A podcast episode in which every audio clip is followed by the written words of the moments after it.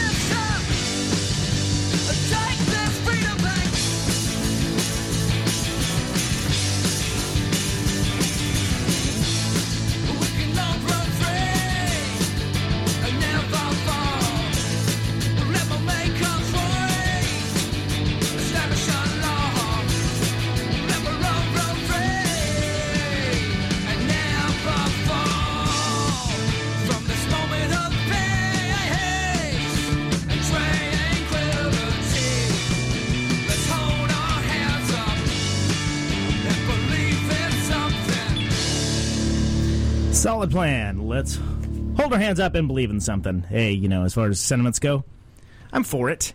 I think that's a, that that's a good one. That- that's a nice one. That's one that I think you can you can take to the bank. You can deposit it. And they may turn to you and they'll say, "This is a noble sentiment, sir or madam." But it is not, in fact, legal tender. That said, it's good to have good sentiment anyway. Uh, this is the Neutron flying solo today, so far. I would assume that at some point we will hear from Miss Brenna aka none other than DJ Real Time Drop. Drop. one can hope. Uh, I guess we'll see, though. Uh, we'll see what the day takes us. Uh, any which way you slice it, about 15 minutes, we're going to be speaking to Mr. Jon Solomon. I'm quite looking forward to that. Nice fella, good guy, purveyor of doing things. We're going to talk to him about the PRF distro. We're going to talk to him about Comedy Minus One. We're going to talk to him about the olden days, My Pal God. We're going to talk about WPRB, Princeton Radio, all this stuff, and so much more. Quite looking forward to it. Interesting trip into the station this morning. A lot of people standing on the BART train doing absurd things. For instance, I would I would probably make sure that I was, uh, you know, attached to a bar or something, holding on to something in case of a sudden lurch, which happens pretty much constantly. I would say on, on our on our Bay Area rapid, where the rapid should be in quotation marks, transit. The uh, the fellow was playing Bejeweled and holding a on one hand and holding a skateboard in the other, which I thought had the confidence of a hero or a fool. I wasn't exactly certain which. Another entity doing absurd things with someone doing marking up what looked like a textbook for a I don't know, like if you're marking something up for school, like if, if you're, you're doing a book report and you want to go back and, do your annotations later on. So he's fully marking it up, both hands, had a pencil, very deep in thought, and uh, I, I almost expected him just to just to eat it the, the second that the train hit a lurch or you know whatever any kind of abject inconvenience that rapid transit and uh, Bart Bart people will leave you with. Didn't happen. Didn't happen. Good for them. Less good for material for the show when I'm uh, trying to struggling to put something together uh, before I play something. Uh, there was also a hysterical sobs or sick person game that I was playing where I heard just a. I was, oh, okay, and, and I finally decided, okay, that's definitely sick person definitely a sick person. Uh, turns out, not a sick person at all. Uh, and the reason why it was a question is because I couldn't actually see the person in question. Uh, it was it was actually just that close, uh, close quarters, right? And I couldn't see the person in question, but the person in question, as it turns out, just has a really kind of jacked up laugh so it was a laugh, and it was something you know. It wasn't quite along the lines of, but uh, somewhere in the neighborhood of, uh, you know, that Revenge of the Nerds type of laugh. And uh, I was glad to hear that it, was it was a young lady who was uh, mirthful and neither ill nor uh, in any kind of uh, psychic pain. So that was nice to hear. Uh, speaking of psychic pain, here's uh, something off Dream Crusher, the new seminars record. Uh, this is Diet Coke and aspirin.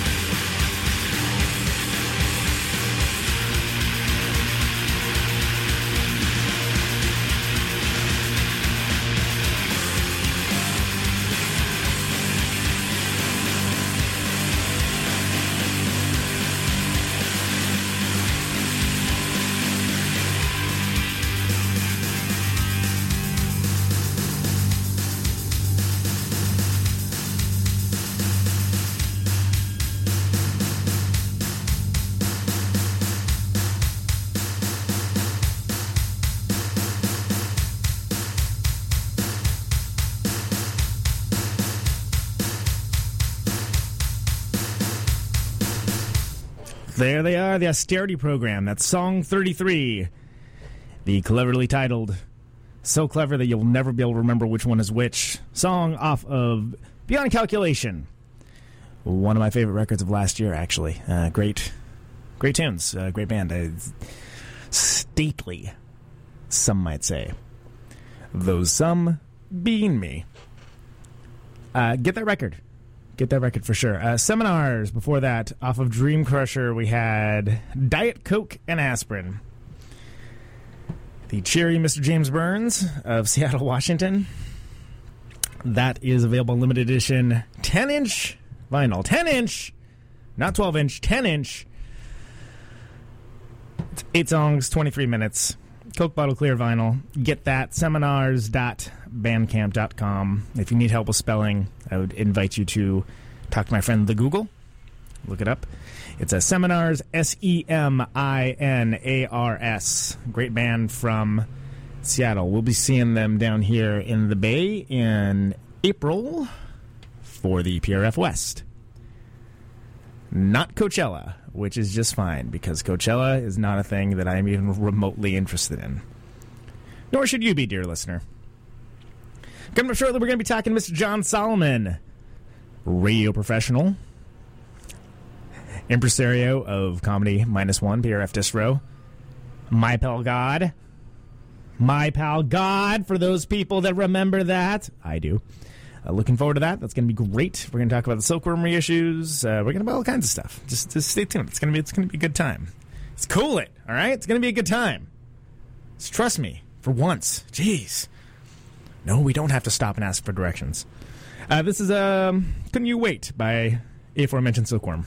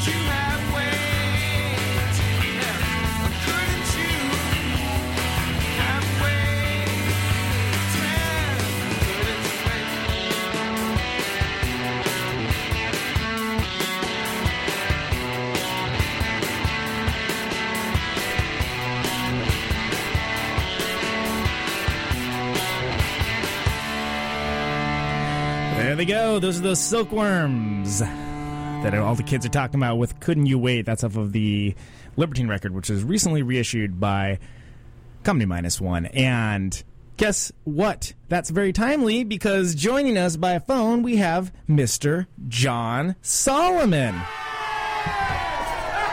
That's right, people. That's right. We got him. You wanted the best, you got the best. Hi, Jon. Oh, jeez. hi. These people are going crazy for you. You got, got a lot of uh, fans of the worm in here. I wasn't I wasn't prepared for that at all. Few are. Few are. Uh, that, so that was off of the Libertine reissue that uh, the the record came out uh, sometime back. I mean, that's for for those not in the know. Is no, not a new band at all. And but No, you you you've had a long relationship with those guys. Yeah, I mean, I, I I guess I first met them before that record originally came out, and that record came out in 1994. But I was I was tipped to them from a, a gentleman who used to hang out at the radio station at Northwestern University when I was a freshman there, and he said, "Yeah, there's a guy who went to school here for a while who."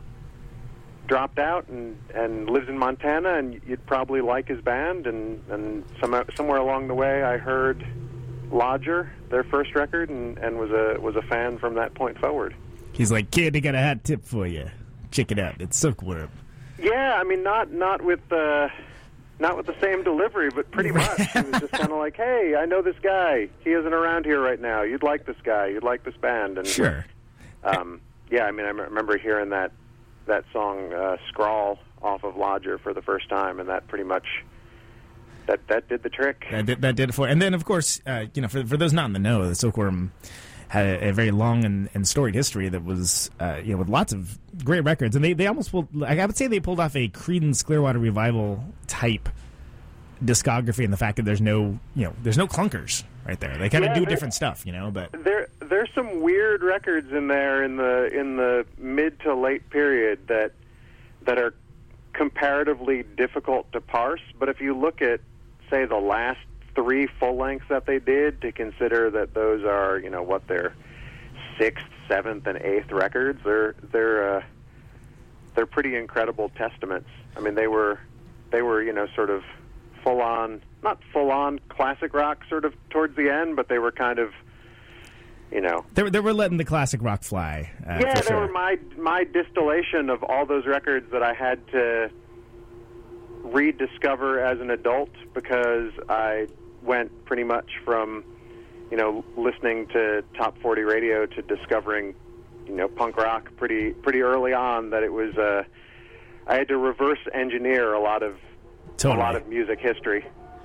Well, and that's and, and that's interesting because you know that was very similar to me. Even though I I was lucky enough to grow up in a house with parents that were very much you know music aficionados and, and classic rock heads. You know, we had I, my parents were listening to you know Van Halen and, and Neil Young and ACDC and things along those lines. It wasn't un- for me. It wasn't until you know, I got to high school and sort of discovered my own bands, discovered bands like Sonic Youth and the Melvins and, and Big Black and things along those lines that were really kind of spoke to me. And then it, it wasn't, it was like maybe like fifth or sixth year of like touring in rock and roll bands that I finally was like, oh, some of this old, these old classic rock albums are pretty great, actually. Like, I don't know why I thought this was like old people music. Yeah, I mean, I had almost the opposite experience in that I grew up in a household where there was almost no music. Like I remember okay. my my mom, she really enjoyed the Kingston Trio who did Sloop John B, and my dad listened to a lot of, and still listens to a lot of, I guess Benny Goodman esque jazz. Okay, But gotcha. There there were no rock records in our household. I remember somehow my parents had a Wings LP that I don't I don't know why they had that, but I brought it in for show and tell in kindergarten, even though I had no idea what it was. I think it was is Speed of Sound. Is that a Wings album? Uh, I feel like I have to check now, but I think yeah, Wing that that record. I don't know if someone gave them yeah Wings at the Speed of Sound. I don't know if someone gave it to them as a as a present or what, but I I felt that it was important that I bring it in for show and tell back in you know 1978 or whatever. That's really funny because it's one of was one of those things where, all right, Johnny, now there's some dangerous rock and roll music here, so we don't want you to get too many ideas. But you know, the- wings, I guess the other thing is I, I don't even. I have no recollection of even to this day having ever heard Wings at the Speed of Sound. I'm Obviously made a the- huge I'm looking at the impression, right? listing. I'm looking at the track listing now, and none of these songs, you know, ring a bell. But I have a feeling that next time I go over to my folks, I'm going to have to have to find it and finally put it on. You know, 30 plus years down the line. Exactly, and and well, obviously it was a very formative influence for you, right? Sure, sure. Uh, so, and you you kind of uh, so when you came into you know rock and roll, it was more through your own awareness. How, how did you end up getting involved in radio? Then was was that if if that music wasn't that huge a part of your childhood experience? Um, well, music wasn't a huge part of my childhood with my folks, Gotcha. Okay. but definitely at some point in the early 1980s, I really was interested in radio, and I remember listening to a lot of radio. I I, I have cassettes from when I was a kid where I would just tape the Casey Kasem Top 40 countdown off the air, having to hold like a cassette player up to the speaker or telling everyone in the car to be quiet so I could try and record something. Right. Um, Those were the and- days. and and I would spend time at I spent a lot of time at the public library after school, and I would uh, like print out old. They they would print the weekly top ten singles and albums in the New York Times every week, and I would go through old microfilm and and print out all of these uh, these old top tens as I would find them, and. Uh, but I didn't. I don't. I don't recall having a real. I mean, I definitely loved like you know, like I remember going to see Men at Work when I was a kid, and uh, and being really interested in top forty radio. Um, but I don't know if I had a real connection with the things that I was printing out, or if they were just lists of names. Um, and somewhere along the way, you know, I I realized there was something else out there. Right. And I right. think I, I, I had a friend named Dave who, uh, who I remember first tipping me to the fact that there was a a radio station in Princeton where I grew up that was that was playing things that I wasn't going to hear on the on WPST, which was the top 40 station, or WMMR, which is the big classic rock station out of Philadelphia.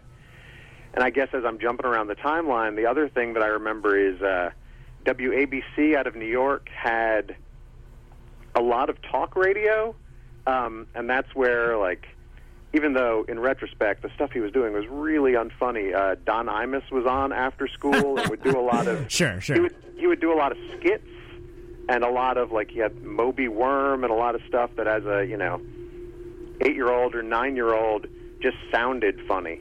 And uh, I mean right. it was also is is before the form sort of changed and became a little more dangerous uh, as well. So it's it's you know while while we may look upon that and sort of like you know laugh now uh, at at the time it was like oh yeah that's what talk radio was. It was very largely skit based. It was like you know between songs and yeah he was a considered a progenitor of the form to be sure. And uh, and yeah, I mean, and and even though how, I wouldn't, you know, I, I Howard Stern was on then too, and so I just remember Sure. hearing a lot of that stuff and just being finding the idea of radio interesting, but I had no, except for you know, I remember in fourth and fifth grade, like when I would have sleepovers, friends and I would sort of record our own radio shows. Oh, which, interesting. uh, I would be fascinated to hear now, but I think it was just you know Right. like a lot of like you know sophomoric stuff and just you know the kind of dumb jokes that fourth and fifth graders make. But, um, so you've heard this show then, because that's yeah, basically what we yeah, do. yeah, not not unlike what you're doing now. Right, exactly. Um, but uh, I mean, it was. I mean, I I think probably in grade school or whenever I discovered WPRB and and became sort of obsessive in my listening to it. By the time I reached high school, I wanted to start a radio station at my high school, and so I got a bunch of I mail ordered a bunch of books from the FCC about you know how one does that. And i was in retrospect very much in over my head. But i i reached out to the guy who was the station manager at wprb at the time and uh he returned my call and and invited me over. And i'd never been there before. I was probably i guess 13 or 14 at the time. And and by the end of that summer he uh you know had, had sort of given me some information but but said you know hey if you want to do a show in the middle of the night, you can do a show in the middle of the night, and that was September of 1988, and uh, you know I've I've done radio in some form or another uh, ever since then. Yeah, that's a that's a long time, and, and one that's got to be one of those things too that when you're like kind of learning the alchemy like that, there has to be that epiphany moment of, of wait, what you mean? I can actually do this? Like people can hear? Like it's not just gonna be me and my buddies, you know, doing our inside jokes at each other and playing a couple. Okay, interesting. Yeah, I mean, and I, I, you know, as much as a a 15 year old could, like I remember taking it very, very seriously. Like there was a Sure. another friend of mine from high school who we did the show together for the first like three or four weeks, and and I became like terrified. I was like, I don't think he's as serious about this as I am, and it was the kind of thing where he was. I remember he, you know, he's a very good friend, and you know, I felt like I almost had to. We almost had to kind of break up because. Uh, um, Sometimes I- I you didn't know- doubted his commitment to Sparkle Motion. yeah, I, I, didn't, I didn't know how to say to him like, I don't think we should be doing this together anymore. Right, right. Without without ever even having to have that conversation, he kind of said that to me, and it was I felt a great weight off my shoulders. Yeah, I go. Yeah, and it's and it, I mean, you know, I know I know you normally have a, a co-host when you're doing your show, but it's very hard for me to imagine doing something now where it would be kind of two two uh, two forces at work simultaneously. Yeah, well, it's a, it's a completely different uh, it's a completely different feel because there's nobody to react to, and there's nobody to uh, if you can establish a rapport with someone and actually be looking at them, it's a lot more. It's a lot different than if you're just pretty much talking to yourself in a room, and uh, they they both have valid. They they definitely both have uh, a- valid approaches, and I'm I'm very interested in both. What I found for myself is that completely doing everything on my own required way more effort, and it required there's just no room for error at all, ever, Sure. of any kind. And uh, it's funny you mentioned that because uh, uh, my my co-host Brenna Betts normally would be on mic as well, but she's actually running late today, so Oh, that's all right. so Yeah, she'll be on you Say later. that at the top of the show. Yeah, well, that's good. Yeah, you were listening. That's that's that's a that's a rarity. Yeah, no, and I. I, and I mean, just you know, ra- you know, since starting to do a radio show, like I've I've found all forms of of radio really interesting. I mean, I, I like Totally, me too. I like listening to the radio. I mean, I, I less so now, but for a long time, you know, I I listen to a lot of sports talk radio, and Okay. that is not that is not something that I have any aspiration of being a part of. But I, you know, I I find it sort of Beaver and the comforting in a way to Bulldog in the morning the coming at you. Be the seventh Yeah. caller, and we'll you know whatever. I mean, most of it's terrible. Yeah, it's but I awful, just- I mean, I, it was what I would fall asleep to when I was a kid, and so I think I find it kind of comforting in in the same way that some people find white noise comforting as something to, to Sure. And without getting into too much of a uh, deconstruction of the forum, I I think it's interesting just hearing how people conduct a show and you know where the flow goes, uh, you know what they use as like a breaker or something. If there's audience interaction at all, what that audience interaction looks like. You know what kind of music is played. Is this a music show? Like there's that's I do find that really interesting. I find the same thing very interesting with podcasts as well. And like I'll even I, I almost have it in the same rule with bands that I'll give any band three songs. Sure. And and like if you haven't got me by three songs, then okay, I'm, I'm probably going to be out. But I'll, I'll give any podcast like an episode or two just to check it out, or any radio show an episode or two. I'm like, all right, let's see what they're up because anyone can have a bad episode. Yeah, anyone can have a, you know anyone can can go on and hey, you know maybe you went out last night and went saw an awesome show and. Especially if you do a morning show, maybe you're just not that great that day, and that just happens sometimes. Yeah, I don't I don't know if it's related, but I, I definitely have. I'm talking about myself there, by the way, in case you were wondering. I'm not talking about you. Your show's great. Oh, fair enough. Um, I have conversations sometimes with student DJs at WPRB because WPRB is uh, well, it's autonomous of Princeton University. It's it's run by students uh, at the university, and uh, about the fact that you can really tell just by listening to the radio if you have any sense of the radio. You can tell the difference between the shows where even a modicum of thought has been put into them versus the shows where someone just rolls in 60 seconds before they go on the air and have to scramble to, you know, r- they fall back on all their their traditional crutches because there there isn't any Right. any thought going in, and it's uh, I don't know, it's, it's it's always an interesting conversation to have because when the not the light bulb goes on, but when there's that that realization that it's pretty difficult to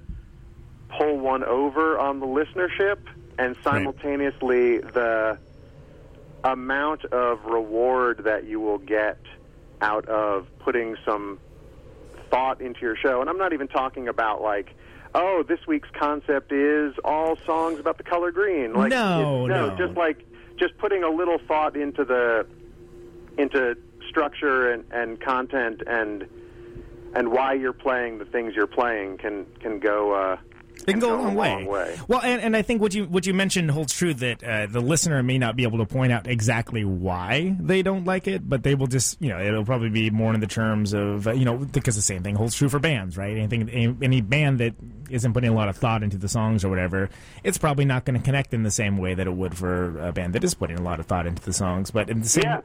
A, a radio show that is sort of ill prepared and like you know spends the first 20 minutes oh ha ha we're so you know oh okay and they, they, maybe they build a flow like a half hour into a two hour show. Well to a listener that's gonna you know that's not gonna be interesting. They're not gonna know why it's not interesting but they're gonna be like eh i'm not into that. Yeah, I mean, I, I think musically, like I don't know why I always come back to this, but I remember at some point in the mid 1990s at the radio, uh, got two seven inches, both on the same label from bands from Washington D.C. And the first single sounded very much like a band that just wanted to be Fugazi. Like everything they were doing Right. was lockstep with with the sound of Fugazi at that time. And the other single was clearly a band that did not want to sound like Fugazi. They were just influenced by Fugazi, and so you know you could hear things that they might have taken, but they were they were they were still very clearly doing their own thing. And uh, I don't know. I just remember listening to that two singles and just the the the vast difference between a band wanting to sound like another band and a band being influenced by another band was Right. was was jarring hearing those back to back. No, and it's that's very noticeable too because it's it's something where, it, and I see this a lot where you have and and you know the lots of trend jumping and thing along uh, those lines. There'll always be if there's something that's brings something to the table and is interesting and connects with people, then the natural inclination for a lot of people is, oh, cool, that is that, and that that works, so I'll do that too. But what they fail to realize is that you know whatever that happens to be, whether it's a show, whether it's a band, uh, you know, a, a book, movie, television show, uh, doesn't matter how how they got there is not usually because of that you know they were shamelessly aping something that came before them Sure, they sure. just happen to find success, or, or you know, even if it's not successful, uh, connect with people in a way. And Fugazi's a perfect example. Like that band sounds like that band because it was those four people that came together in that way at that time. And uh, they, there's, and for me, it was the same deal that uh, you know, going out and, uh, and touring and when I got really sick of hearing bands. I always got paired with the the local Jesus Lizard or Shellac band. But Sure. they but they never were one fortieth as good as either of those bands. They just had the, the trappings of those. Yeah, I mean it's and it's difficult. I mean if you're, you know, bands like that are doing what they do exceptionally well, and to be sort of a, a photocopy of a photocopy of a photocopy of that Right. is, uh, I mean, there's a reason those bands are those bands because of the the, the musicianship and the the things such as such as that. Um, but yeah, I mean, I mean, I don't know. The more the more records you listen to, it beca- I mean, I used to I used to book a venue in in Chicago, and it it it, it easily took away any interest that I had in being a in a band of my own. Like you know, I, I like I was in a band in college because that was the law then. But uh, it's the law. yeah, but but um, yeah, I don't know. Just just hearing so many kind of not average bands, but just bands that, that I didn't find anything remarkable about, just made me realize like, well, if I want to be in a band, it would have to be really great, and I would clearly be the weak link in a really great band. So being in a band is not for me. Like being a being a champion of other people's bands is uh, and and and such is much more uh, something I am comfortable with. Well, it's, it's much more noble too, if you don't mind me saying so, because I, I, I don't know if I agree, but I don't mind you saying so. Uh, and and it's it's something where it takes a certain amount of self awareness to be able to adopt that position and to be in a uh, you know an, a helper sort of enabler role. Yeah, to- I mean, I, I mean, I, I like to be an enthusiast. Like, I don't see anything wrong with you know being into the stuff you're into Yeah. and uh, and talking those things up. And you know, if it's bands or uh, people you know who uh, make any form of art, like, I mean, it's a it's a position I'm I'm pretty comfortable with, and and especially by having you know three hours on the radio every week. Like, if that is a time that I can heighten awareness of the stuff that I dig, like that's that's fine by me. You know, nothing makes me happier than getting a getting a message from someone saying, "Hey, I heard this band that you played, and I just bought all their records." Right, and that, and that's huge because that's you know it's sort of like oh cool you know someone's out there is listening and, and paying attention and all this work and effort of flying the flag and putting this time heart and soul into Yeah, for sure. into doing it is uh, you know it, it means something it means something and I think the same holds true for for a radio show as well that uh, you know and I've I'm going to go ahead and say it that you know I listen to your show I mean I don't listen to every week but I listen fairly regularly and I, you always play stuff that I'm like what the hell is this this is great and then I I appreciate that. That's very nice of you to say. and then of course I'll play it on my show and pretend that I found it. No, that's fine. I mean, I do the. I mean, I do the same thing. Like, I listen to. You know, you can only listen to so much, and especially during weeks where I'm prepping for shows. Like, I, but most of my recreational listening has the ultimate end result of Wednesday night as uh, the reason that I'm listening to stuff. But um, yeah, I mean, I you know I have friends, podcasts, and radio programs that you know I will hear them play something or mention, oh, I found this on Bandcamp, and then you know I'll go and and grab it and hopefully try and mention where I where I heard it originally as uh, on the air. Don't always don't Right. always remember to, but um, yeah, I mean I think they're just you know all these folks that are pulling from one another's um, interests because as I said before, like you, you can't hear you can't hear it all. You can try. No. I, you know I I like I've just started working on my best of 2014 shows, which will be this coming Wednesday and the Wednesday after that, and uh, you know it'll not be difficult for yet another year to fill six hours with new releases and reissues and compilations and songs from the prior year, but at the same time, you know, I see all sorts of best of lists from people whose opinions I respect, and there are no shortage of records on there that that for one reason or another never hit my cultural radar during the year, and uh, you know, I'll double back on some of them, and some of them will just be uh, be lost before uh, you know the next batch of records get here. Well, yeah, and that's the thing is there's yeah, like you said, there's never going to be enough time. You know, you're you're never going to catch them all. It's never it's not a Pokemon sort of situation. You know. And uh, but that's kind of what makes it fun too, because you know that there's always. uh, And speaking personally, that I know that at any sh- any show that that, that I do, I, I know that I can play all of these great songs, you know, by bands that like, oh, you got to hear this. This is amazing, and I'm there's not going to be enough time to play it all because there's so much music out there, and that's good because that means okay, well, you know, then we'll try to get to it next time, and you know, sometimes you'll miss stuff. And sometimes you'll be completely unaware of things as well, and you'll be like, "Where did this band come from? This is awesome!" Yeah, I mean, and especially since I apparently have to dedicate 46 minutes and 38 seconds of, of my week to listening to Wings at the Speed of Sound. Right. That's, that's a time where I could get a couple records in. That's the law too. It's a weird law in New Jersey, but it's it's a law.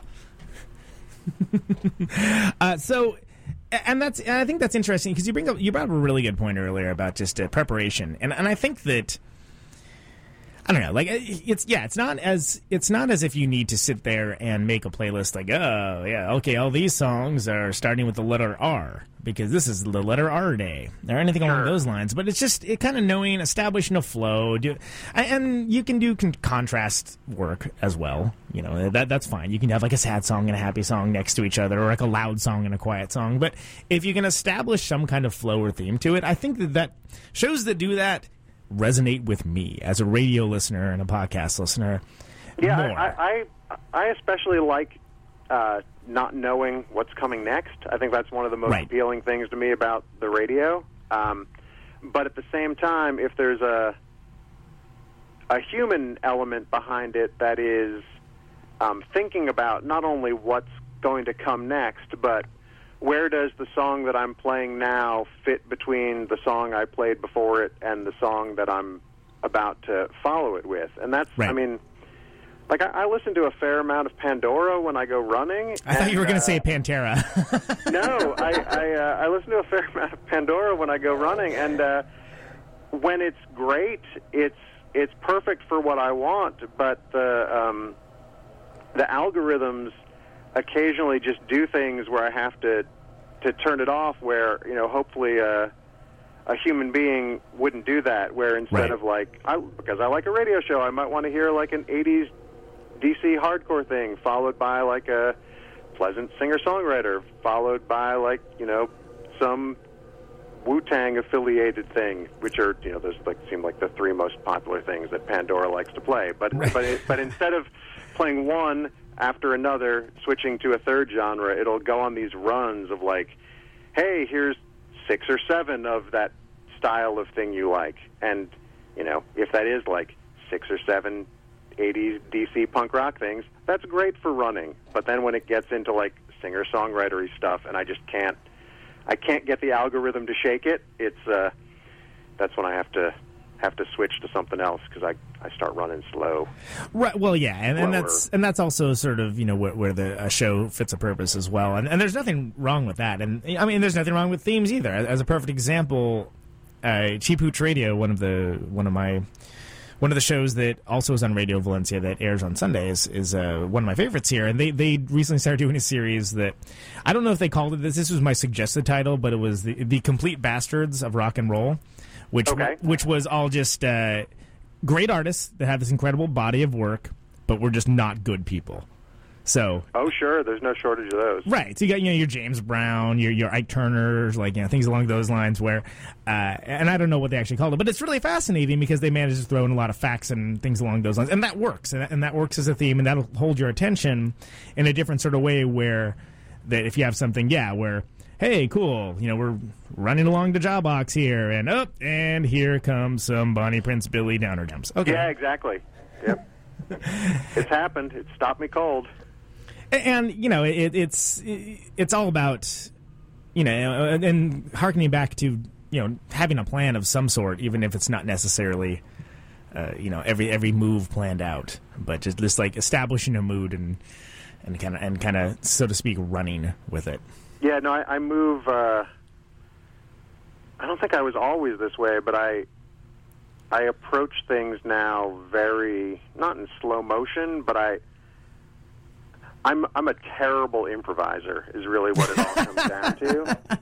And so, like I I hear friends who do shows that that have you know a lot more thinking on the fly going in yes and I just oh it terrifies me because I'm always sort of writing down notes and and trying to think you know thinking out my words very carefully and and uh, I don't know I it's comfortable but at the same time like I think I I probably over prepare for a lot of things just because Sure. then it'll make the actual act not as uh, agonizing. Well, and, and there's nothing wrong with that. I mean, and there's nothing wrong with you know sometimes you'll have a stray observation or something, write it down, and you'll bring it up, and as you're saying it, you're like, oh, that's not landing, is it? Okay, Yeah, cool, no, we'll no, move I, on. I like I like all my I like all my ad libs to be scripted. nice, nice. That's that's that's good. So, uh, yeah, when I first became aware of WPRB, uh, Sure. it was for the last show. Uh, I believe it was called at. Uh, Oh wow, yeah. Back 2000. Like, 1999 or 2000. Something like that, yeah. Were, were you at that? I was totally at that show. Yeah, Princeton Oh. University. Yeah, and I it was a uh, for those not aware of you know of the history of it. It was this uh, crazy festival that had uh, Shellac played, Zeta, Don Caballero, Seam, Rye Coalition. Uh, first time I saw Oxes, uh, Lewis Maple, I think if I remember right. Paul Newman played. Paul Newman, yes. Um, Arab on Radar, maybe. I'm yeah, not sure. I, I, that Um, sounds was- truthy. That was honestly that was just the work of a woman who was a student at Princeton who decided that she was going to try and get campus funding to put on a concert. And I don't exactly understand how she was able to pull that off in a fashion not seen before or previous. Like she had done events the prior two years, I believe, and I was still living in Chicago at the time, but she had done events the prior two years that I think were indoors in a big echoey gymnasium and like Which is more typical of what you would expect from a college fair. yeah, and um, but like, I think uh, like Modest Mouse played one year, and and Songs: Ohia played another year, and I've gone back and tried to look at the bills because they were they were impressive at the time, and probably even more impressive in retrospect. But um, yeah, just she somehow was able to pull that off, and you know, seeing the the culture culture at Princeton, uh, it's all the more impressive because they're they're except for they have these eating clubs at Princeton that are kind of like co-ed fraternities that have uh, financial budgets to bring in music, and there were, especially when I was in high school, two of them that would get incredible bands to come play in their dining room, pretty much. And so, like, I saw the Feelies play there, and Government Issue, and Oh, wow. And the Sure. Verlaines, and you know, Fire Hose, and you know, they would get, and they, you know, this this is a tradition that's gone on for years and years and years. That's been entirely at the whims of whoever the social chair is who's bringing in music. But that pretty much is all of the live music that comes into Princeton, New Jersey on a regular basis is just through these eating clubs. There there aren't really except for on a bigger scale concerts at the university and there's there's nowhere for bands to play in the town proper. So the fact okay. that she was able to cut through whatever sort of red tape she had to hatch it through to have you know 10 bands play in a field in New Jersey in summer of 2000 or whenever that was um, was pretty incredible. And I just, I mean, I have friends who like have close friendships with people that they met on the train coming to that. Yeah, show. absolutely. I, I don't even like. I can tell you that uh, you know me and a couple of my friends tra- uh, traveled from from the West Coast because it was like, oh, it's like you know, eight of our favorite bands are all playing together at this crazy thing in you know the East Coast. Like, want to Oh, go to that's it? Like, sure, okay, cool, let's go to that. And and so we did. And then I kind of when I got there, I was like, what is this? Like, how did this come to be? And it kind of actually started the wheels turning for me in a lot of ways. They're like, well, if these people manage to pull this off, either this university is a very magical place, or maybe we could do something kind of like this in our area.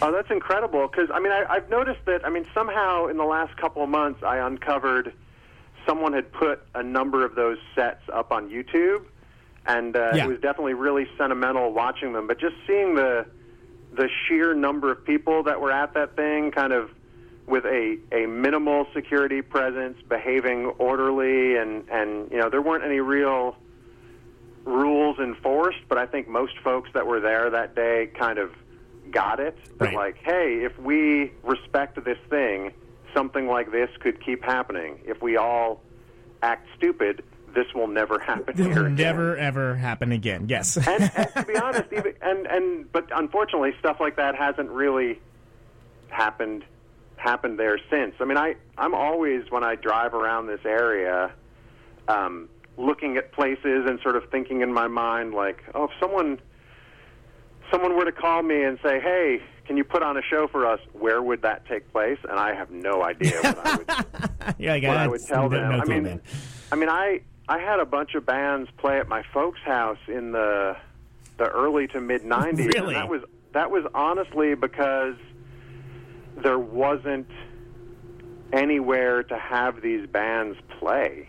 Um, like the YMCA uh, seemed very uncomfortable with the idea of having a concert there, and, Right. and that there just wasn't like New Brunswick, which is about 20, 30 minutes north of here, has a really strong, impressive, long-running basement show scene Sure.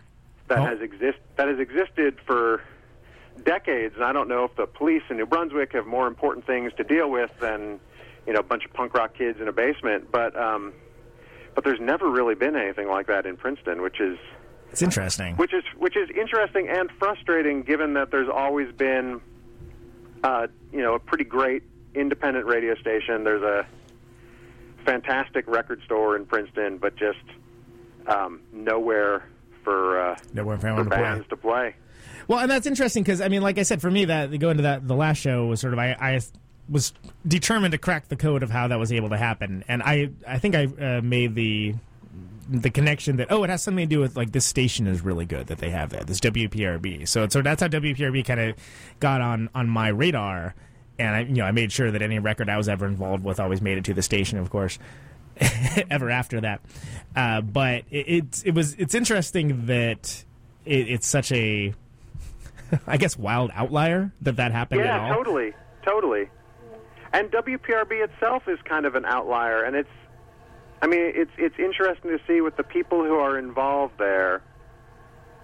When there's the realization that, oh, this doesn't really matter to your peers or the people that you're going to ah, encounter. Right. Like, like, like WPRB is something that, because of the range of the broadcast signal, is far more important to the people of, say, Philadelphia than it is Sure. to folks um, within the you know the four the four walls of, of Princeton University, and it's been that way as you know with with definite exceptions as long as I can remember. And you know, I, I, I can recall you know five or six years ago taking a bunch of students to I think Negativland performed in Philadelphia, and WPRB sponsored it, and, and brought a bunch of folks who who either hadn't really been to Philadelphia previously and hadn't interact with listeners there. And there was a WPRB table at this event, and I think it was a really eye-opening experience for a lot of them to to meet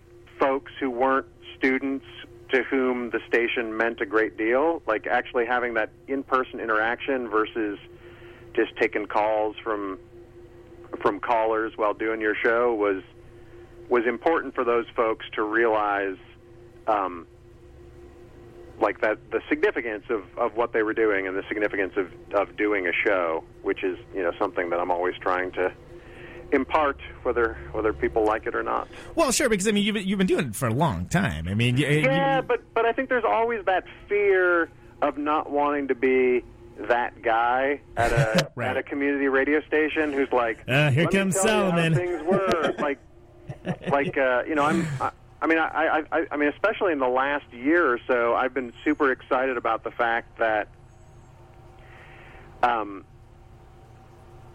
there's a fair number of student driven shows that I think are as good or better than a lot of the community driven shows and that hasn't always been the case oh, okay, cool. but it but it's been great to see like people kind of develop a personality on the air not Right. like a DJ personality but their shows have a you know, as a as a you know casual listener in the car listener, like sometimes I can tell when a certain someone is on because it kind of sounds.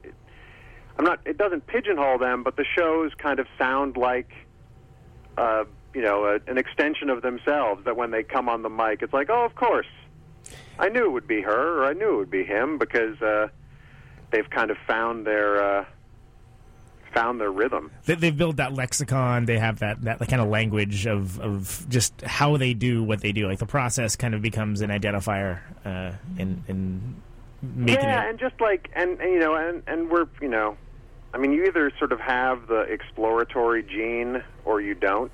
Like Right. some people, some people are interested in. Oh, I learned about this band. It says that this band is folks from these other two bands. I should check those out next, and Right. you know, then the and then it kind of steamrolls. Like some people have the interest in exploring. Some people don't, and uh, I mean, I, I think you can, you know, that's that's all. I mean, I'm like I always try when I'm on the radio to you know play four or five bands I've never played before because you know otherwise you know I think if things ever got stale like even with I do this this show that's 25 hours long on Christmas and I my- was my- just about to bring that up. Okay, well, we can segue to that in a second. But Yeah, yeah. Uh, but yeah, but my fear always with that is like trying to balance the requests that people want to hear every year, Right. with keeping the show interesting to me is is something that I I wouldn't go as far as to say I grapple with it, but I definitely think about it a lot. And I mean, that's something why like this past year's show, the first 8 hours or so were all recordings that I'm pretty sure I hadn't played on the air previously, just because I was excited to see that I could do that. And so it was kind of like, all right, this first third of the show is sort of for me in a way before I, you know, got to Right. all the the tried and true requests. But at the same time, I think the feedback that I got from that opening eight hours or so was, you know, people were really excited about it because they were hearing all new stuff that hadn't hadn't aired on on past marathons. Which is crazy because I mean you've been doing that for a while now. I mean, Yeah, I you've mean, done a lot the- of them. This was the 20. So I do a, a show on Christmas Eve and Christmas Day that um, had been 24 hours for a lot of years. Now it's 25 hours, and, and 25 hours still isn't enough time for To all, get to the everything. materi- Right. all the material that I'd like to play.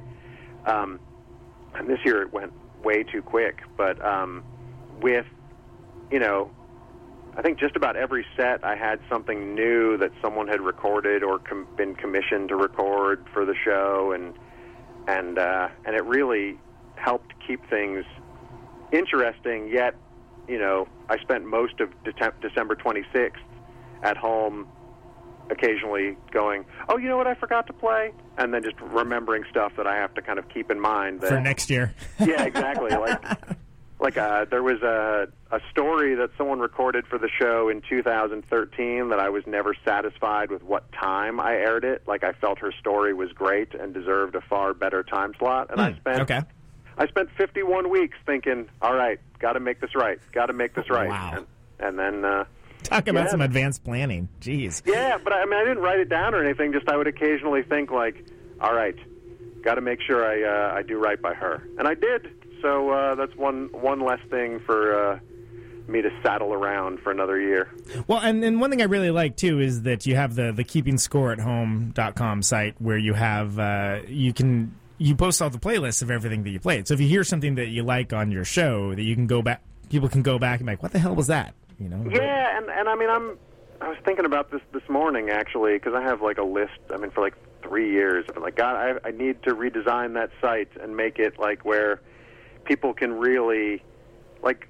I've had 230 some odd bands play on the show, and all that stuff is archived and streaming. But like, tons of it is RealPlayer driven because it was you know That's what it was back then, right? Exactly. because it was 2003 or whatever. And I would just, you know, if anyone listening today would like to give me a grant to uh, move forward with uh, doing some proper archiving of all this, I would welcome that. Apply Because, uh, within. Yeah, you know, I would just like to kind of get that up to up to snuff because even look, looking at it today when I was posting playlists, like just there's there's so much uh, buried deep in that site that uh, I don't know. I'm I'm really happy with. You know, I was yesterday. I did a show that was just playing excerpts from the ten bands that had played live on the show in the in the previous year, and And you had some great bands on there too. You had Risk Reward, you had Speedy Ortiz, like you had all kinds of, of great, and that was just in the last year. Yeah, no, it was great. I mean, it was Speedy Ortiz, Grass is Green, Risk Reward, Fake Limbs, Modern Hut, Noun, Literature, Dama Libra, Bad Doctors, and Amanda X. And, like, that's a pretty excellent cross section, I think, of stuff happening in Philadelphia and folks who were traveling through and and people from the the world connected to the electrical audio board that you and I occupy. Like, you know, I was I was really happy with how that all how that all turned out, but just you know, hoping you know, trying to trying to figure out a better way where people who want to sort of like I, I've always been very jealous of the fact that WFMU archives everything, but for legal reasons and and and I guess a lack of comfort with it, WPRB doesn't do any of its own archiving. So it's it's always been something that I've maintained on my own, just because. You put that work into it, sure. Yeah, I mean it's not it's uh, work. I think work is a bit of an, a stretch, but like I'll you know I edit and and post a show after it's done, just because you know I I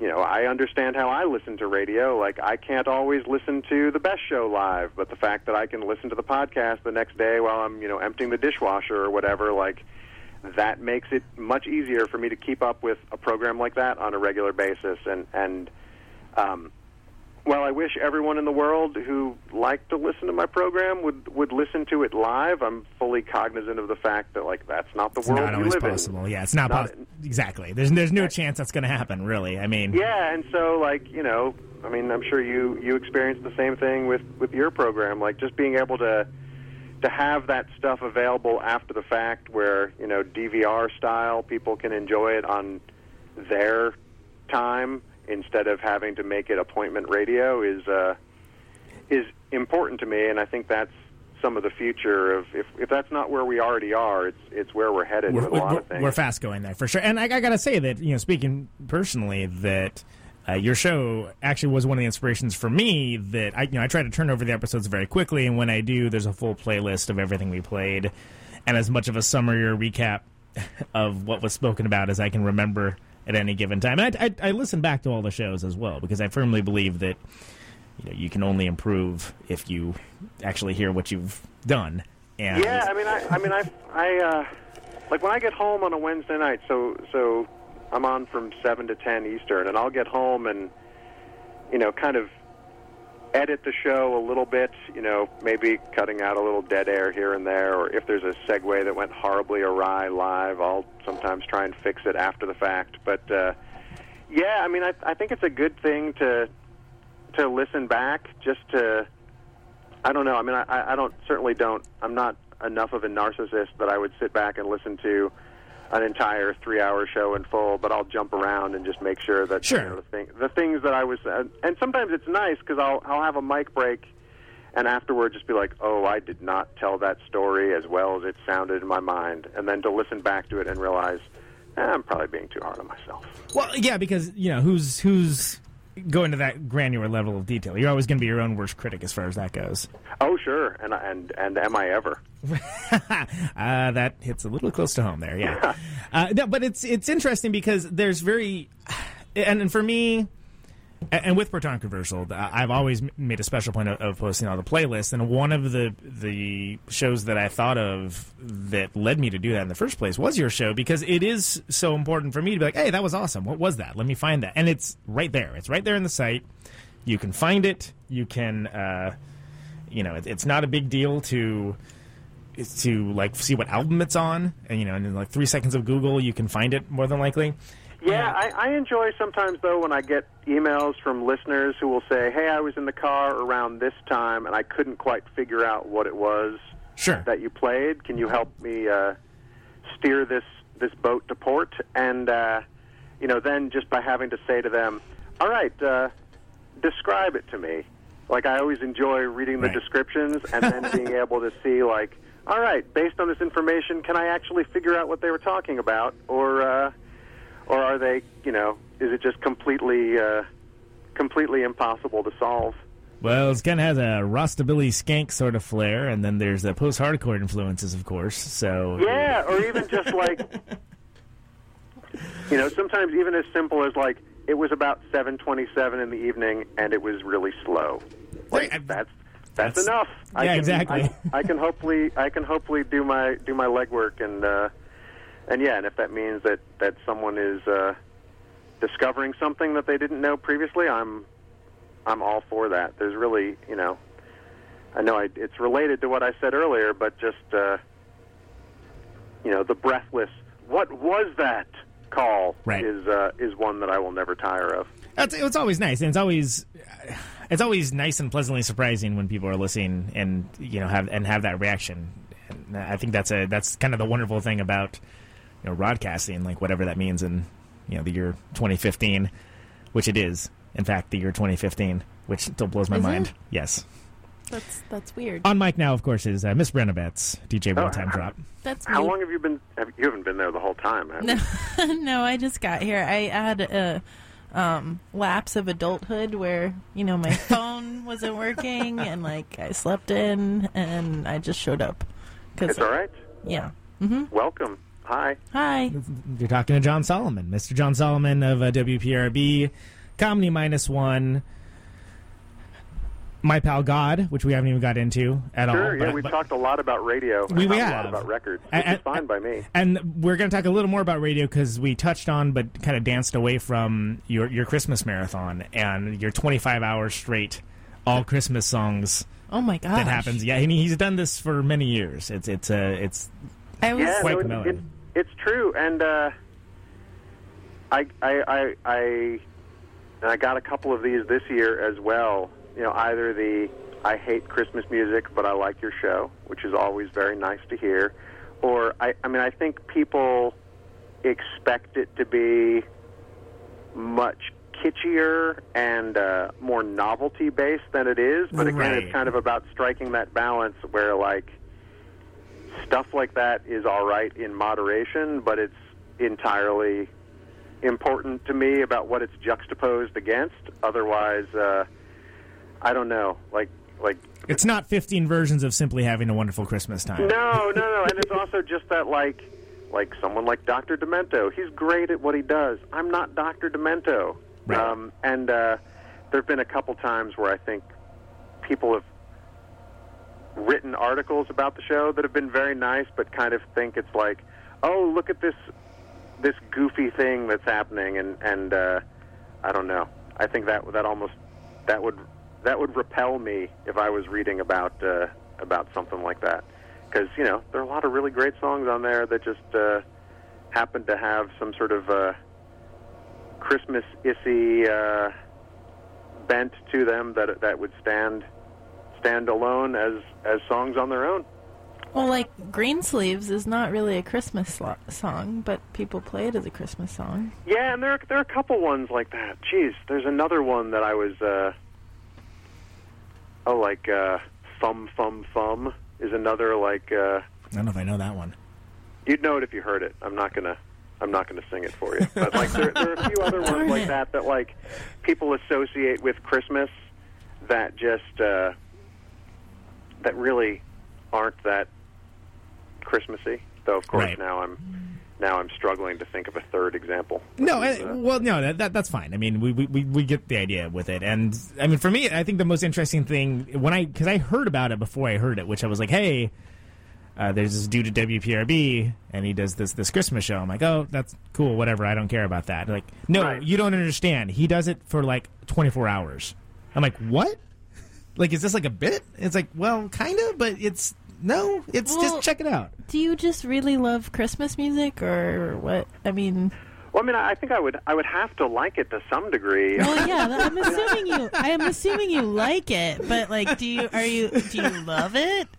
are I, you, um, are you I- in like with it? I love doing the show, and I, I very much love the music that I play on it. And uh, um, but there are definitely people I know who listen to Christmas music year round, and there are definitely people I know who are like Super into Great. Christmas. crate crate digging Christmas music collectors, and I would not put myself in in either of those categories. Okay, so you're a normal human. Yeah, I mean, I, I mean, I guess. I mean, as, as much as anyone who's on the radio for 25 straight hours on Christmas Eve and Christmas Day can uh, can ascribe to that description. Um, but no, I mean, it just there's. I mean, just looking at the like the playlist from this past year's show, like there's there's so much more out there than the 20 or 25 songs that you hear at the you know the car dealership or the grocery store during Christmas time, and so being able to provide a, an alternative to that, um, I really enjoy the fact that you know these past four years have asked a lot of folks to do original pieces for the show, whether it's you know stories related to Christmas or or writing songs to debut on the program, like stuff like that I uh, I love because you know Christmas is something that on some level everyone can relate to the idea of, and so then stories that are either you know tangentially related to something that happened on Christmas or uh, have a you know like there's a the story that this guy David Hill did about uh, like they would prank call this girl growing up every year in grade school and high school and into college when it became when Christmas Eve turned to to uh, midnight. And uh, I mean, just an incredible story that he recorded. And I'm not doing it justice with that little capsule description, but like that's like stuff like that is Christmas to me. And and you know, there's a lot of like old soul Christmas songs, and an, and a Sure. shocking number of like people who have reworked Misfits songs as Christmas songs. Like a shocking number, huh? Yeah, that's Yeah. actually a Actually, thing. even one would be a shocking Well, number. I noticed so. that on Spotify. I was looking up the Misfits recently, and I was like, "Wow, A lot There's of- a- there's a lot of Christmas material. No, but but I mean, I'm, I'm not even talking like like the Misfits apparently have like a Christmas single that I haven't heard. Yeah. But uh, between um, the Chris Fits, Angry Snowmans, and the Men of Sheffits, there's a a man of chef." Angry snowman. um, there's a you know there's a lot of uh, 20 lights, Yuletide business. I turned into a nutcracker. You know, on down. wow. Oh man. we we are twelve twenty five. You know, I you know I, I think you. Uh, it's I mean and it's I mean it's crazy to me that like what is there like one two three four five six seven like like I did a set where I played all ten of the Misfits inspired uh, Christmas and holiday songs that I had, and just sort of to hear them all back to back to back to back, etc. was um, like just kind of made it even better to me because Yeah. uh, it just it sort of highlighted what each band had done with you know like the equivalent of our classic rock, but um, Sure, right. but but in a way where it's like, I mean, some of it was great, some of it was so dumb, and like this year, you know, uh, along the same lines, I was like, I'm gonna I want to try and do a an all Ramones inspired set of Christmas music that isn't just 20 covers of Merry Christmas, I Don't Want to Fight Tonight. right, And- which is like the was- most obvious get, of course. and uh, and I was able to pull it off. So like I like uh, I like I mean this is a very roundabout uh, answer to your question, but I like Christmas music. I like I like I like I like themes and limitations, and I like uh, high concept. And so um, yeah, this this checks all three of those boxes. Yeah. And uh, I mean, and it's the sort of thing I've said elsewhere, but like I mean, I think you kind of have to to hear the show a little bit to get it. But um, like, I could have done a program this year that was 48 hours long and not repeated anything and played Wow. know, and still like barely, you know, not barely Did- touched on, but but played like never felt like there was a real drop off in quality control. Right. So um, That's, yeah, that's a uh, huge undertaking. It, it- Wait, even if it wait. wasn't themed, it would Do be you know that Meat Loaf has a Chris- Christmas album? Have you heard it? I don't think I have. Wow. I mean, well, when I there you go. That's my when I gift to you. When thank you, belatedly. Um, when I first started doing the show, A bit of a fruitcake, but it'll work for a show, you know.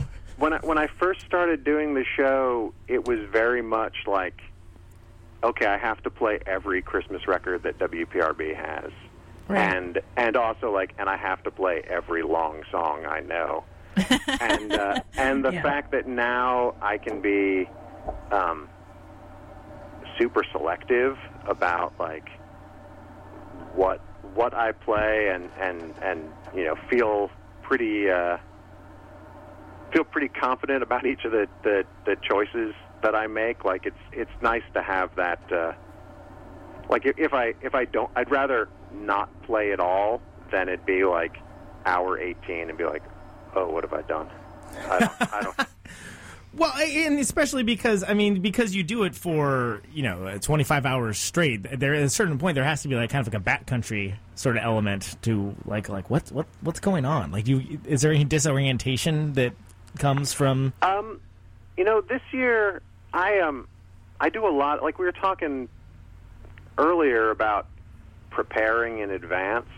like I've gotten pretty serious about uh, what I do the rest of December and how that relates to Christmas. Like I give up coffee and I give up um, most sugary things for from like Thanksgiving to Christmas Eve, and so um, my uh, like like it's like I'm, I'm in training, and so uh, like I, I've done a pretty good job of eliminating all of the things that would make me crash in the Mm, past gotcha. Okay. and uh, like I have a you know an all right you know of assortment of food that's avail- available to me during the show, and you know a lot of you know staying well hydrated and drinking a lot of tea and stuff like that. So yeah, there wasn't really like there have been years in the past where either like after a while, if you've been up for a certain number of hours.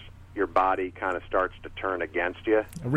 Most definitely. like- yes. Yes. Like, all right, I'm gonna I'm gonna show you all the different ways in which I can say we need to shut this down, um, and uh, and and that hasn't really been as much of an issue the last couple of years. I mean, it you know definitely you know in the and and also I would say as people have started to listen more through the internet around the world, like what used to be like the bleak hours of 5 a.m. or something like that. Like that's when people are up opening presents. Yeah, it's in- prime time in- somewhere. Totally. In uh, in you know in England or in Europe, and so trying to be more cognizant of of the playlist a little bit while you know indulging myself with the occasional longer piece overnight, not wanting to you know ostracize folks where like they're making this part of their holiday and just like the bleakest, dirgiest, you know, twenty-minute pieces. the Yeah. bleakest, dirgiest Meat Loaf Christmas jam.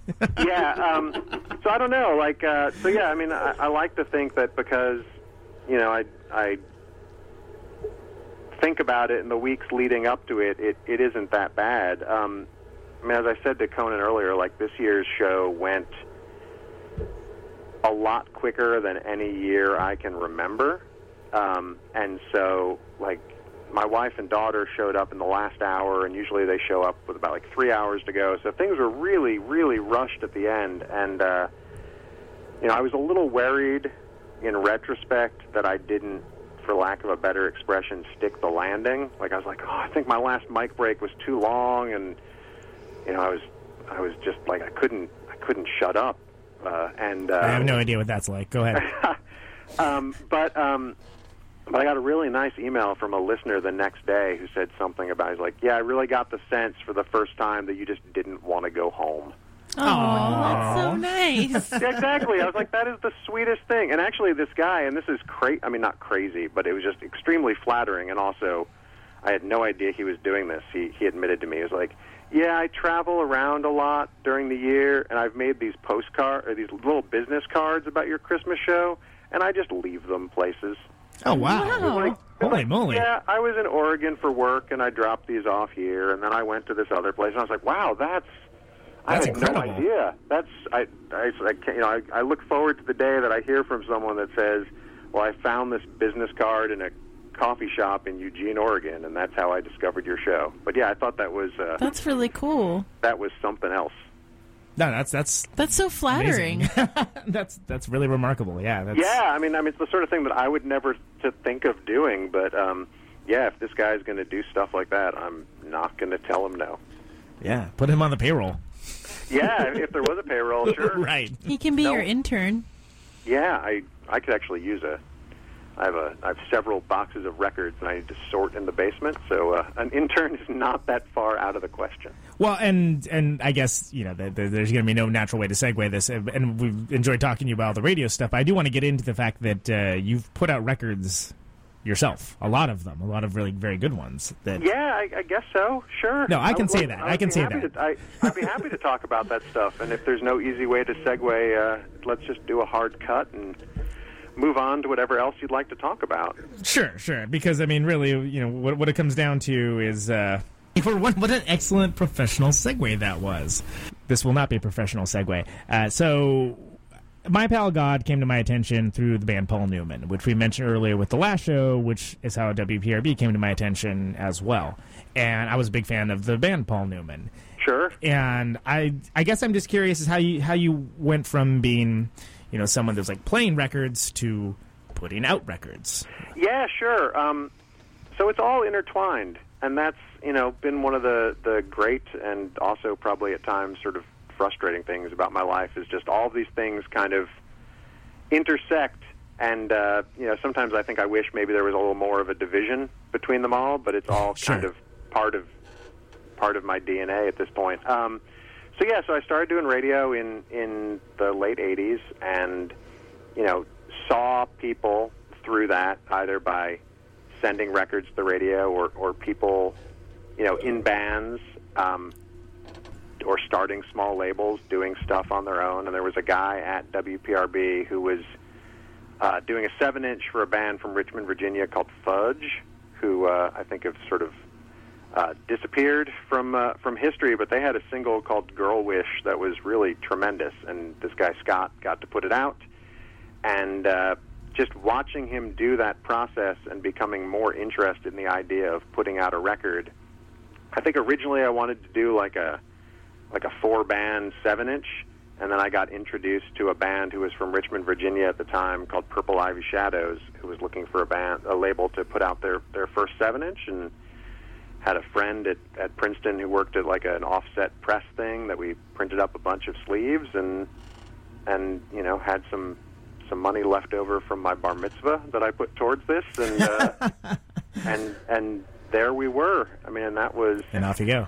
yeah, 1992 or 1993, I guess, and just you know, kind of, it became something that I would do occasionally, and and there were a lot of missteps along the way, and you know, records I probably shouldn't have done that I did, and records that I probably should have done that I didn't, and and uh, yeah, I mean, I think ultimately there were probably 50 or 60 My Pal God releases, you know, between seven inch and CD and and LP, and and some of them stand the test of time quite nicely, and some do not. Well, I mean, you had stuff like you know that maybe it didn't light the world on fire, but it's still very worthwhile, like Hurl. And then you also Yeah. had you know things that were uh, you know there's a, the Joel uh, Phelps r- record as well, and yeah, it's, it was interesting. You had a, you had a good roster of things that if the listener was willing to take a chance, just on the fact like oh well if this record label's putting it out, it's probably worth listening to. I, I always found it a nice surprise. Like I don't know what this is necessarily going to sound like,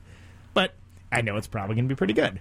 Yeah, I mean, I think that's that's ultimately what I was going towards. Um, and uh, I mean, especially those Hurl records. Like, you know, I've revisited those in recent years and months, and and I think they sound uh, they sound great. They were just a band that never. Uh, they just never shook their name. I have a feeling if they had been called something else, uh, people would have. Uh, I mean, pretty much. Uh, I think uh, Wayne's World ruined Hurl. Yes, unfortunately, I think you're completely right on on that. Um, but uh, yeah, I mean, just you know, if you know, if looking back at that time, if my thought is like getting to, you know, work with and hang out with and tour with bands like Hurl and and Paul Newman and, Dianogah and Joel Phelps and stuff like that, like those are some of my uh, my fondest memories of the the 1990s. So uh, yeah, I'm I'm I'm very comfortable with that, but also was very, I think, aware. As you know, I, I lived in Chicago from 1991 to 2000, and moved back to this area to central New Jersey, and, and continued to sort of do some some records under the My Pal God fold, but kind of wanted a clean break from whatever uh, history there was um, and also I think wanted to set up better accounting than I had set up when I was you know 18 or whatever. And uh, right. and you know I, I never really like it when I'm not a huge comic book guy, but I never really like it when comic books do the like, all right, now we're reverting to year zero. We're just going to like press a big red button and everything's going to start again. I was like, if I'm going to do something new, I want it to be its own thing, and I want to figure out like, okay, what are the ways that I can do this thing where I can do more stuff related to how the internet is set up now versus how the internet was, you know, even five, six, seven years Sure. previously, Which is totally And, different. uh, yeah.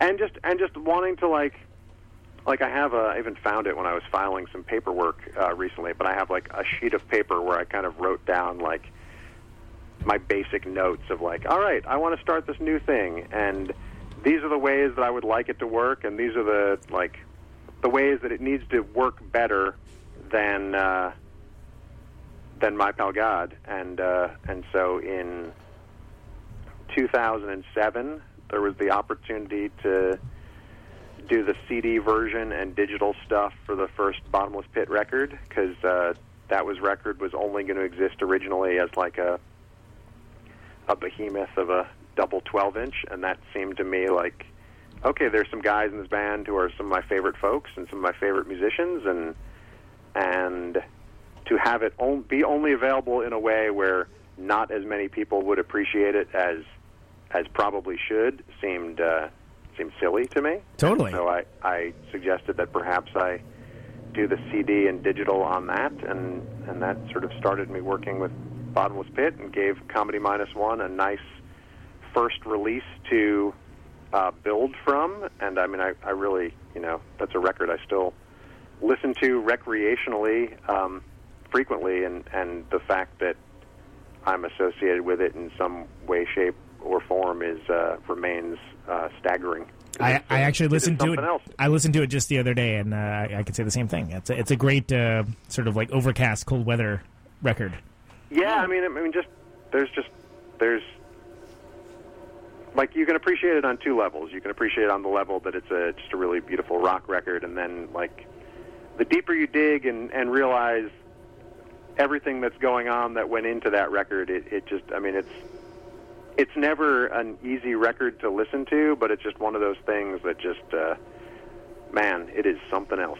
Yeah, it's it's it's really great, and it's it was interesting to me that I was like, comedy minus one. Who the hell is this? Like, what is what is what oh, is that? sure, yeah, and it was funny because even. Uh, Zero. Like some someone in the Village Voice wrote a piece about the first Bottomless Pit record and how it related to Silkworm and Michael from Silkworm dying and, Right. and Tim and Tim and Andy from Silkworm starting this new band, and they they really tried to read into it. Where they're like, "Oh, comedy one." Even the label name kind of connotates the loss of someone, and I was like, you know, it's, it's just the it's just the name of the first Albert Brooks album. Like it's there's there's no there's no there's no subtext there. Like I appreciate uh, you trying to make that connection, but um, I think any sort of quick uh, internet search would have uh, would have dug up where the where the name comes from. And I'd been I'd been using that as like an AOL Instant Messenger screen name for years and years and years, and so it was just kind of.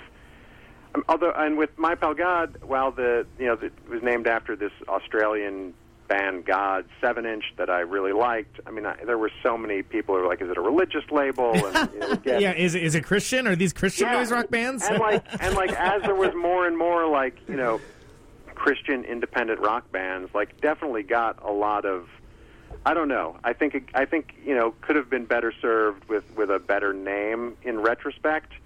You know, maybe there was some unintentional baggage that that the label got saddled with that was totally uh incorrect. But um, but I have noticed that like I like the name Comedy Minus One real well, but I do hear from comedians looking for people to put out their records. right, and you guys would be like, "Oh, sorry, that's not Yeah. exactly what I do." You're and, like, uh, you didn't actually Google it, did you? Yeah, no, it's, I mean it's all pretty easy to research. yeah, it's all out there. It's too bad people are allergic to doing research on the internet. Yeah, for sure. It's true. I get hives, and it's all weird, and I have to go home. You should have that looked at. It's, I, I think there's- should. I think there's a topical cream for that. It, maybe. I hope it's available over the counter, because, you know, I don't... Prescriptions and whatnot. Yeah, Well, you exactly. guys, you guys are in the mission, right? Just go walk around, ask. Oh, someone. yeah, Yeah, that's yeah, true. we- we- I'll that's ask the true. dude on the corner that commented on my hips when I was walking here. Mm. Uh, as you're on your way to La Taqueria, go. Uh, I'm sure you know you can find the right alley that can uh, provide you with the medicine you're looking for. I have a funny. I just thought of this because I heard this new term yesterday that I'd never heard before, but it's awesome, and I'm wondering if you've heard it.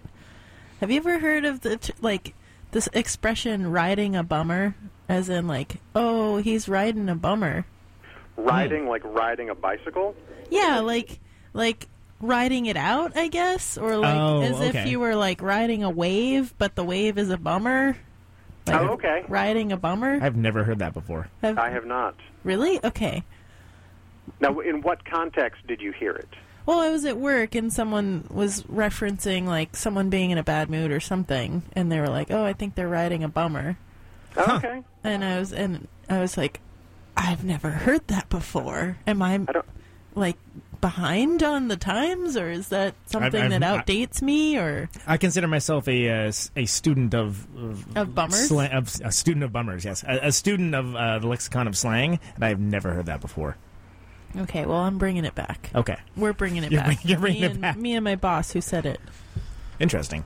Uh, okay, so riding a bummer. I'll, I'll have to remember that. Mm-hmm. Uh, so when you are, we're, we got comedy minus one going, in and it it basically was a bottomless pit vehicle. There's some obit stuff that's on there, kind of like a very much more slimmed down roster than in the My Pal God days. Yeah, I mean, and and uh, I think that was conscious on my part to ease into it very slowly. Of like, all right, gonna do a record, gonna make back the money I spent putting this record together, gonna do the next record, and so that was very much like the first handful of years, while adding some digital only stuff to to supplement everything financially. Like, like I did not want to be. I did not want to start a label where it's like, "Hey, we're putting out these five records. Hey, we're out of business." like that was that was Yeah. very much not my Uh. plan. And even now, you know, Yeah. seven years or so later, like I'm very, like, I would lo- like if I could get three or four physical products done this year, given the the amount of time that it takes to to birth a record these days, like I would be really happy with that if they were the right records. Because Right, there were a lot sure. of times with with my pal God stuff where like I don't know. I think I I think I said I think I said yes to certain things just um I don't know because friends were involved and it seemed like a lot easier to recoup losses then but like there's like I, I like the fact very much that I I've been for the most part with like one exception working with people that I've already known for years and years and years and working with folks that have no um, ill-conceived aspirations of uh, you know Outsized This is- popularity or yeah, or like this is the thing I'm going to do, or because this record's coming out, now I'm going to be able to do all this. You know, like they understand like how how things are and and what is a you know a reasonable expectation, and so uh, I don't know. Um, you know, and it's just kind of like nice to work with folks where there's a level of trust that exists um, in advance, and like I understand that they're not gonna they're not they're gonna hold up their end of the bargain. I'm gonna hold up uh, Right. my end of the bargain. Um, and so I think I'm I'm starting to get a l- not a little away from that now, but just you know as you know opportunities present themselves that you know might not be with uh, bands from like a certain subset of a subset. Like I don't know, it'll be interesting to see how I uh, how I approach that. But yeah, at the same time, just wanting to kind of you know very gingerly uh, escalate operations while still remain uh, solvent and also right sustainable. Sustainable and also remain on a scope where I can, you know, still take care of everything. Like, you know, I woke up this morning, I packaged a bunch of orders, I talked to you on the phone, I will eventually stop talking to you on the phone, I will go to the post office. If it was like, hey, here here are uh, you have to get you have to package these uh, you know these 2000 very complicated packages like that would be great that is not a scope that um, I can deal with at this time or that my home could deal with it That's a Team Solomon task to be sure. yeah that's But like you definitely need an intern for that. yeah, no, I mean, like, my daughter, she's six. she likes to go grab records from the other room when I ask her to bring them over to where the tape gun is. Right, right. Like, I can move at that speed. She can help me with, uh, you know, getting 40 records packaged on a snow day. She can go with me to UPS if, uh, yeah, I don't know. It's at the, like, def- things have definitely been building incrementally, but it's still at a scope where I'm like, all right, I can work with this. Well, and and uh, and I do want to say uh, thank you, by the way, Jon, for joining us. We are going to have to uh, uh, to let you go fairly soon, I know. But oh, uh, geez, sure. but I do want to touch on the PRF distro before we let you go because it seems to tie into kind of what you're talking about right now about you know keeping expectations where they should be and keeping things sustainable. I think the PRF, PRF distro is uh, for those that are not aware, and they can find out more. Uh, about it by just going to uh, I believe it's uh, prfdistro.com That's correct. You nailed it. And uh, it's a sort of a subsection subsection of comedy minus one where you can find all these fantastic records uh, put out largely uh, by the PRF community. Um, Yeah, I mean, there, there's over a hundred different releases there. Um, mostly, I was at a basketball game on Tuesday, and someone was sort of asking me about some of the stuff I do, and they were like, "So where do you find these records that you mail?" And I was like, "Well, a lot of them are." I couldn't think of a better word. I was like, "There are a lot of, they're kind of artisanal." Like, "There's a lot of very small run." Artisan, lim- I love that.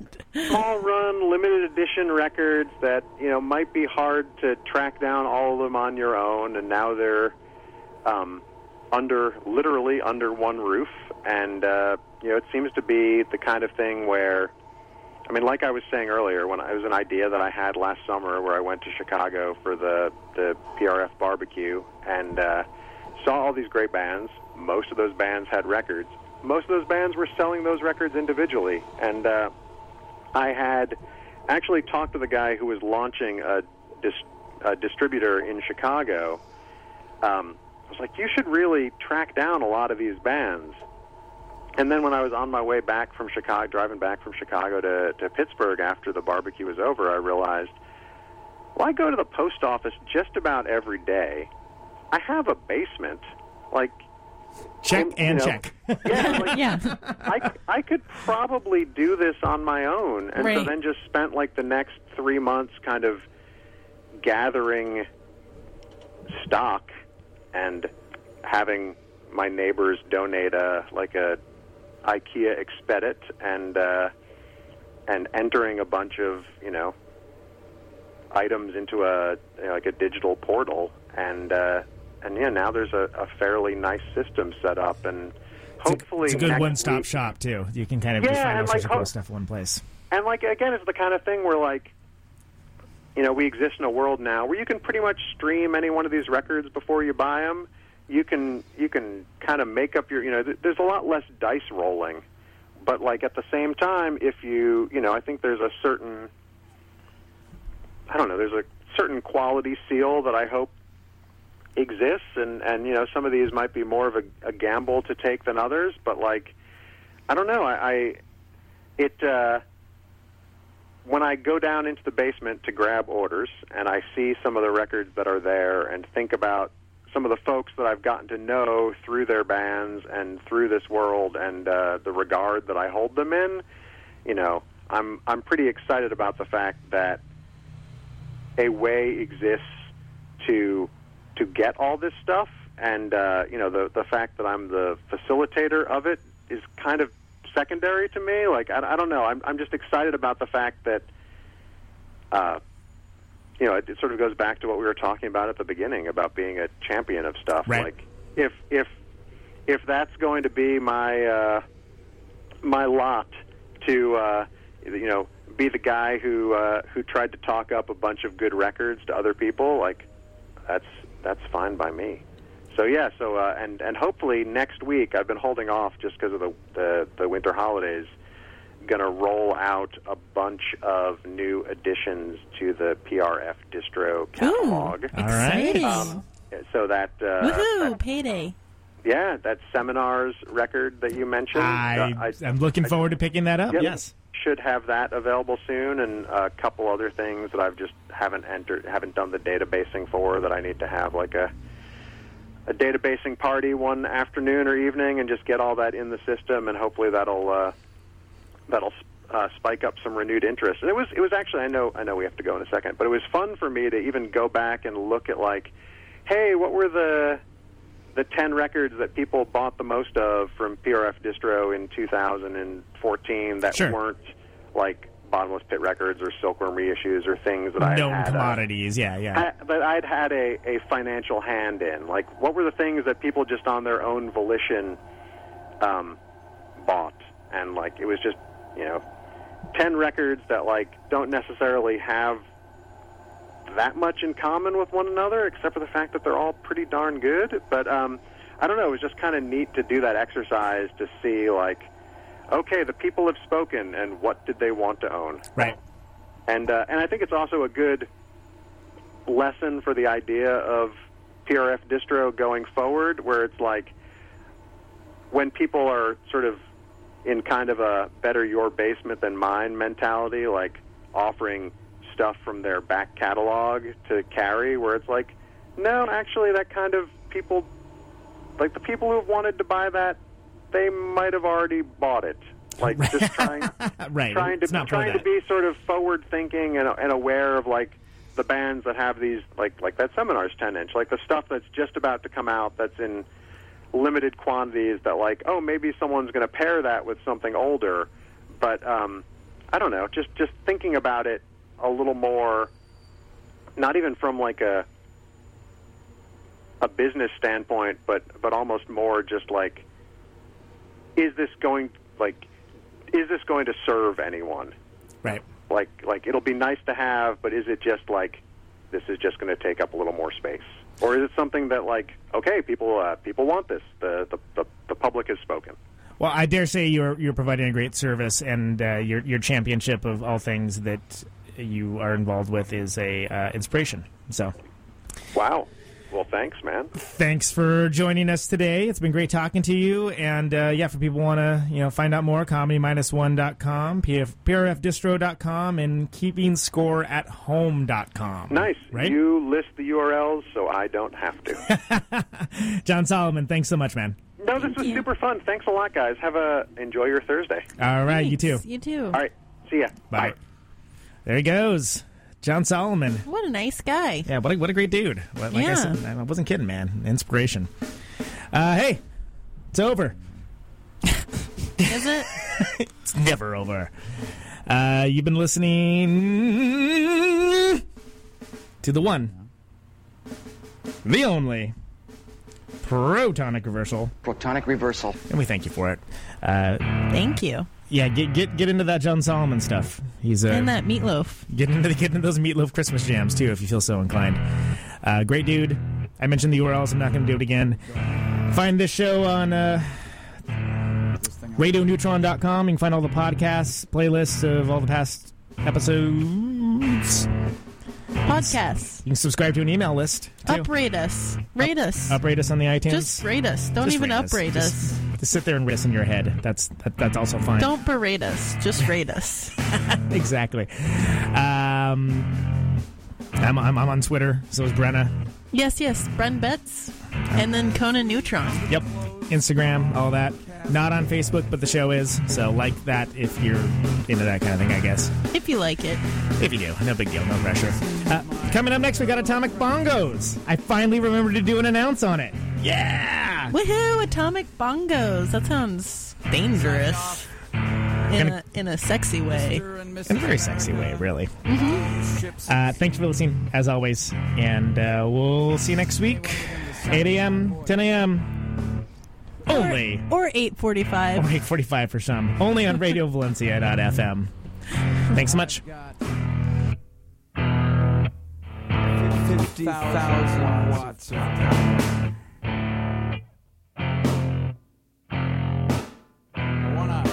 Ionize the air.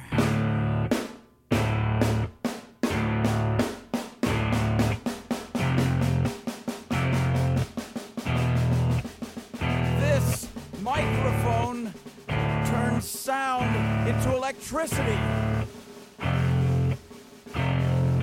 Can you hear me now?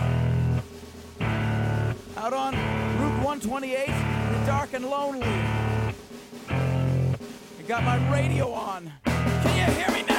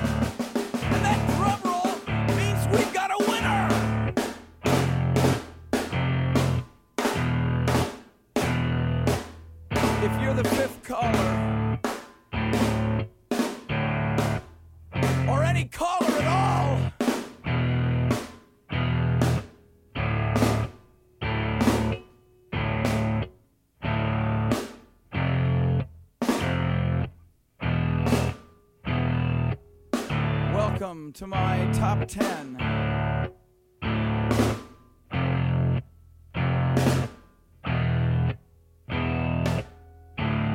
I'd like to thank our sponsor. But we haven't got a sponsor. Not if you were the last man on earth. She was prepared to prove it. This one goes out to a special girl.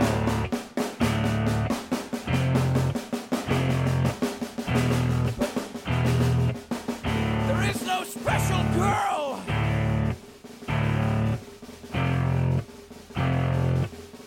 It's the it's the end of radio. The last announcer plays the last record. The last what? Leaves the transmitter circles the globe in search of a listener. Can you hear me now?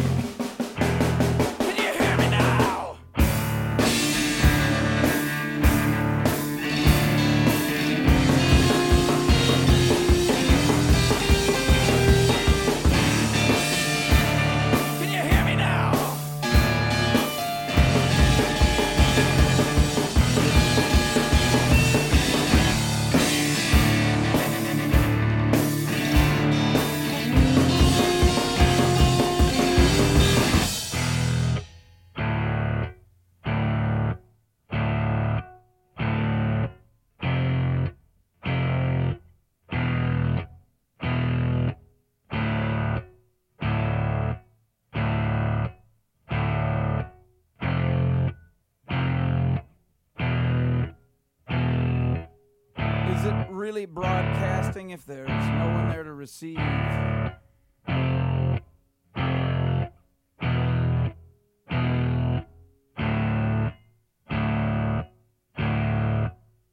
the end of radio. As we come to the close of our broadcast day.